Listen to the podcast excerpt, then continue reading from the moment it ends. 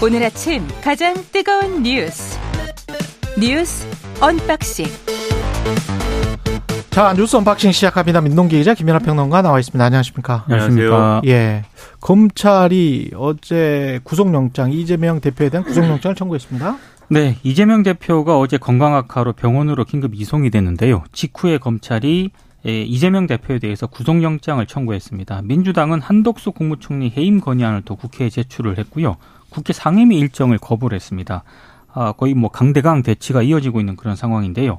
이재명 대표는 여의도 성모병원으로 어제 긴급 이송이 돼서 응급 치료를 받았고요. 그 뒤에는 녹색병원으로 재이송이 됐습니다. 병상에서도 수액 맞으면서 단식 이어나가겠다 이런 입장을 밝혔고요. 어, 이 대표가 이제 병원으로 이송된 직후에 검찰이 백현동 개발 특혜 그리고 쌍방울 그룹 대북 송금 의혹 등과 관련해서 배임과 뇌물, 뭐 위증교사, 외국환 거래법 위반 혐의 등으로 이재명 대표에게 구속영장을 청구했는데요.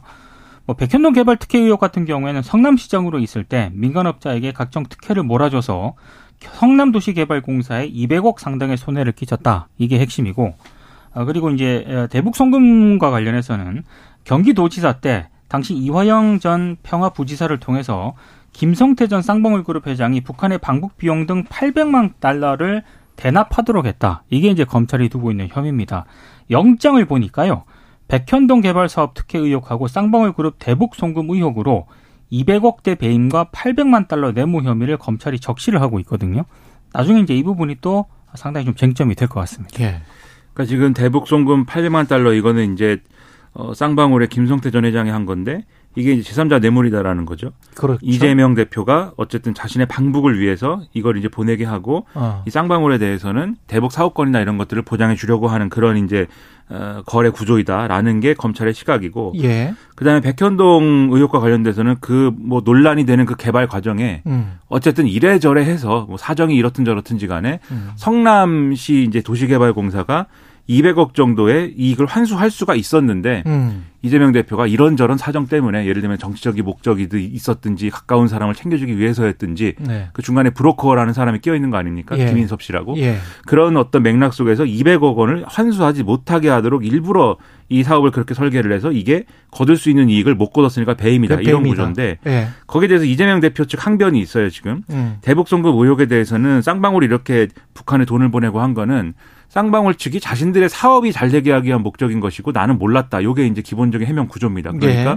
쌍방울이 대북 사업을 이렇게 할 수 있게 됐다라고 이렇게 뭐 여러 가지로 이제 스스로 홍보를 하면서 그러면서 이제 주가도 뭐 상승하고 쌍방울이 자체적으로 사업을 하려고 했던 거 아니냐. 그렇죠. 이런저런 이유로. 그렇죠. 예. 그런 항변이 항변인 거고 예. 백현동 의혹의 경우는 애초에 200억 이익을 이제 성남 도계공이 이제 환수할 수 있다라고 하는 그런 전제가 잘못됐고 그러한 논의에 대해서 이제 어, 관여하지 않았고 모른다. 그리고 그 당시에 이제 예를 들면은 이제 개발이 가능하도록 하게 된 이제 용도 변 용지 용도의 용지 용도 변경이라든지 뭐 이런 것들은 정부가 요구한 바도 있어서 그렇게 된 거다. 이렇게 설명하고 있는 것이기 때문에 이게 이제 정치적으로는 상당히 이제 아, 이 사법적으로는 그런 부분에서 앞으로 쟁점이 되는 사안들인 거고요. 예. 정치적으로는 이제 이 단식 국면을 넘어가는 과정에서의 정부 여당에 대한 어떤 행태의 평가가 첫 번째가 있을 거고 두 번째로는 이제 체포동의안 처리를 민주당이 어떻게 할 거냐. 음. 요거에 대한 어떤 쟁점이 정치적으로는 앞으로 형성될 것이다. 이렇게 보시면 되겠습니다. 예. 그 이야기를 또 할 자리가 없을 것 같아요. 민주당이 체포 동의안은 어떻게 할까요? 어떻게 예상하세요? 그러니까 지금 예. 민주당이 한덕수 총리 해임 건의안을 국회에 또 제출을 하지 않았습니까? 그렇죠. 어, 어제 일단 민주당 의원들이요 음. 상임위가 있었는데 보건복지위원회를 제외하고 아홉 개 상임위 일정 모두 거부했습니다. 용산 대통령실 앞으로 가서 이제 시위를 벌였거든요. 예. 다만 이제 오늘하고 내일은 이균영 대법원장 후보자 인사청문회가 있거든요. 이거는 예정대로 이제 진행을 한다라고 합니다. 그리고 오늘부터는 또 각 상임위에도 복귀를 하는데 음. 몇 가지 그 시나리오가 있습니다. 일단 이재명 대표 구속영장 청구하고 맞물려서 이균용 대법원장 후보자 임명 동의안 있지 않습니까? 예. 이걸 아마 국회에서 부결을 할 것이다. 이런 예상 시나리오가 하나 있고요. 또 하나는 지금 이재명 대표 단식이 계속되고 있는 그런 상황인데다가 검찰의 영장 청구까지 겹쳤기 때문에 음. 이건 당분간은 뭐 극한 대치가 불가피하잖아요. 예. 그래서 21일쯤에 한덕수 총리 해임 건의안하고요. 음. 이재명 대표 체포 동의안 표결이 같이 진행이 될 가능성이 있거든요. 아. 그러니까 이거는 뭐 상황을 좀 봐야겠습니다만 왜냐면 네. 오늘 또 뭐 민주당 내부에서 아마 이 체포 동의안 처리를 어떻게 할 것인가 이거 두고 아마 논의를 할 겁니다. 음. 근데 강대강 대치가 이어지고 있는 그런 상황이기 때문에 음.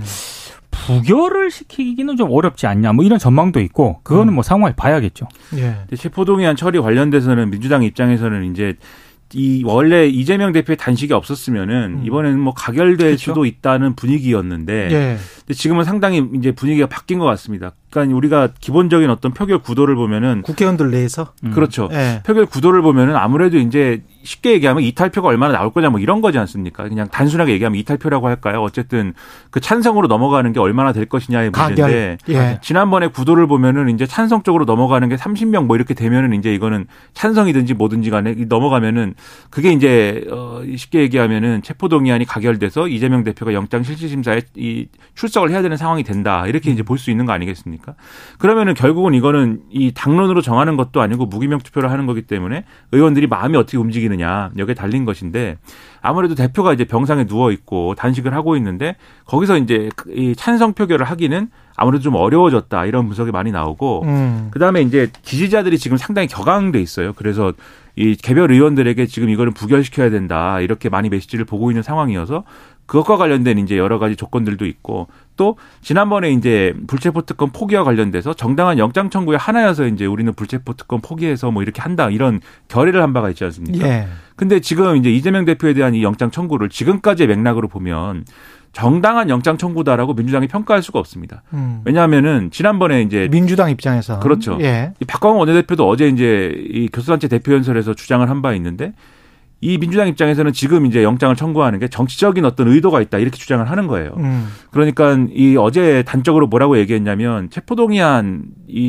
이제 가결시키면은 자기들은 분열인 것이고 음. 부결시키면은 그것은 이제 방, 어, 어, 방탄인 것인데 음. 지금 어쨌든 이거 우리에게 처리하도록 하는 게 검찰의 어떤 정치적인 어떤 행보 아니냐 이런 거거든요. 음. 그러면 거기서도 이제 정- 검찰의 정치적인 영장 청구기 때문에 둘 다 삼키기 힘든. 그렇죠. 예. 이건 정당하지 않은 게 되지 않습니까? 그래서 정당한 영장 청구다라고 할 수가 없어요. 근데 그렇게 이야기를 하면서 그렇 그렇게 이제 반발을 하지만 한동훈 장관은 또 단식한다고 사법 시스템이 멈추면 자범도 따라할 것이다. 이렇게 일종의 모욕주기 플러스 이미지 하락시키기 뭐 이런 어떤 정치적 전략 이런 수사를 계속 지금 자범이란 말이 두 번 나오지 않았어요? 그러니까 그런 해석도 예. 있더라고요. 그러니까 이재명 대표가 병원으로 실려 갔 직후에 두 시간 검- 후에 이게 검찰 바로 청구되잖아요. 영장 청구를 했고 예. 한동훈 법무부 장관이 또 굉장히 강경 발언을 했습니다. 그렇죠. 민주당 의원들의 심기를 거스를 예. 만한 그런 발언을 했기 때문에 근데 자범이 단식을 합니까? 근데 결국에는 이런 것들이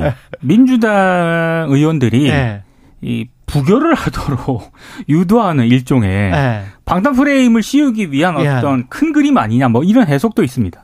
근데 어. 뭐 자범이 단식은 모르겠고 예를 들면 네. 자범이라고 하면은 네. 뭐 자해를 하거나 이런 경우는 있겠죠. 근데 네. 굳이 거기에 비할 일인가는 저는 상당히 의문인데 음. 왜냐하면 결국 이 영장 청구 사실이나 이런 것들은 결국 국회에서 설명해야 되는 건 한동훈 장관이거든요. 예. 그러니까 이렇게 얘기를 해놓고 그 설명을 하면 그 설명이 어떤 중립적으로 받아들여질 수 있을까 그렇죠. 이런 네. 의문이 드는데 근데 어쨌든 민주당 입장에서 보면은 지금 이 가결시켜야 되는 이유보다 부결시켜야 되는 이유가 막 많아진 것처럼 돼버렸고 이런 상황을 다시 이제 그러면 체포동의안 가결시켜도 되겠다 찬성 표결해도 되겠다라는 판단이 가능하려면 딱 하나의 사실 가능성은 이재명 대표가 병상에서 그냥 얘기하는 것밖에 없습니다 사실. 음. 이게 당에다가 방탄이니 뭐니 하는 이런 여러 가지 이런 것들을 씌, 민주당 입장에서는 음. 씌우려고 정권이 음모를 꾸미고 있다고 하면 음. 우리가 거기로 빠져들 수 없으니 그냥 여러분이 찬성 표결을 해달라. 나는 영장 실질심사 가서도 어 받으면은 어. 이 구속이 안 되니 어. 안될 것 같으니 어. 그렇게 해달라 이렇게 얘기하는 방법밖에 없거든요. 아. 근데 이재명 대표는 또 단식에 돌입하면서 이게 영장 청구 사안이라고 보냐 이렇게 반발하지 않았습니까? 아. 그래서 그것도 이제 100%의 가능성은 아니기 때문에 그 가능성이 크진 않기 때문에 그 여러 조건을 미뤄 보면은 민주당이 주장하는 대로 이게 정치적인 의도가 있고 민주당을 곤란하게 만들 수 있다.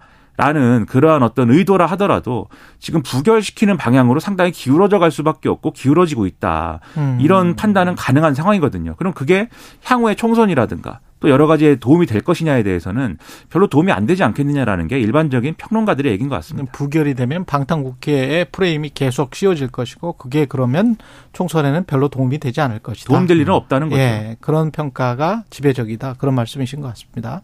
그리고 어, 세수가 뭐 59조 원이나 부족해요? 60조 원 가깝게 되네요. 그러니까 정부의 추계 결과인데요. 예. 예상보다 59조 원이 올해 덜 거칠 것이다. 덜 거칠 것이다. 예, 이렇게 나왔습니다. 기획재정부가 어제 발표를 했는데요.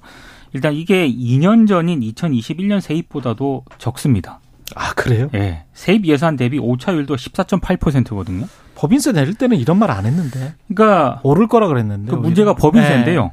세목별로 살펴보니까 법인세가 세입 예산 대비 25조 4천억 정도가 덜 거칩니다. 가장 많아요. 예. 그리고 소득세도 17조 이상이 부족할 것으로 예측이 됐고 예. 보니까 뭐 부가가치세, 상속증여세, 그렇죠. 종부세 예. 이것도 당초 예상보다 부족할 것으로 전망이 되고 있습니다.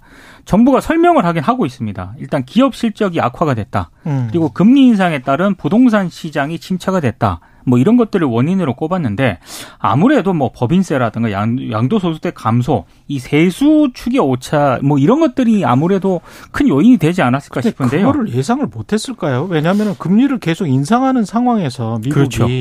우리도 따라 올릴 수밖에 없는 상황에서 법인세와 종부세를 인하시켜 주는 게 맞느냐 그런 논의를 분명히 했었잖아요. 네. 근데 경제 최고 전문가들이라고 하는 경제 과거는 이제 경제기획원이죠. 뭐 재경부 지금은 뭡니까 이름이 기획재정부죠. 기획재정부 계속 바뀌어가지고 네. 옛날 생각밖에 안 나네. 그- 근데 이제 이, 이 사람들이 몰랐다? 그것도 무능한 거 아닙니까? 근데 이제 정부가 자 이제 세금이 부족하니까 예. 대안이 있다라고 설명한 게 사실 더 걱정이 되는 측면이 있습니다. 예. 일단 세계 잉여금하고요. 음. 외평 기금을 비롯한 기금 여유 재원을 활용을 하면 된다.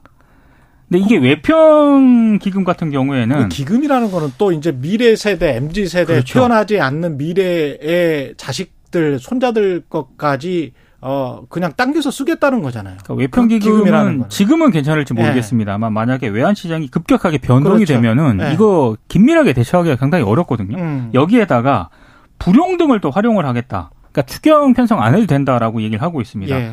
편성한 예산 안 쓰는 게 불용이잖아요. 예. 근데 이렇게 되면은 원래 계획된 사업이 중단이 되면서 그렇죠. 예.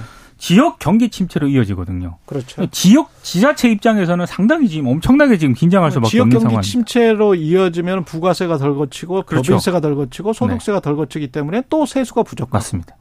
아마 네. 그런 얘기 하겠죠. 뭐 법인세를 깎아줘서 이번에는 이렇게 좀 세수 부족이 됐지만 앞으로 예, 법인세 깎아준 효과로 기업들이 잘 돼가지고 뭐, 뭐그 이야기를 법인세 깎아줄 때 했어요. 그렇죠. 아니 그러니까 올해는 이럴 수 있는데 내년 내후년엔 잘 되겠죠. 이렇게 얘기할 텐데 그 얘기 정권 끝날 때까지 할 수 있는 거 아닙니까? 아. 예를 들면 그러니까 그거는 다른 구조적인 요인에 관해서도 손 놓고 있다는 게 문제인데 그렇죠. 거기에 그거 관련해서는 할 말이 많습니다만은 시간이 없기 때문에 그러니까 이게 세수 추계가 예. 이 잘못됐다라고 예. 하는 것에 좀 좁혀가지고 말씀을 드리면 그래서 이게 오늘 언론을 보니까 그런 논의가 있어요. 이거 이게 사실 이 예측을 제대로 못하는 게 하루 이틀 일이 아니지 않느냐.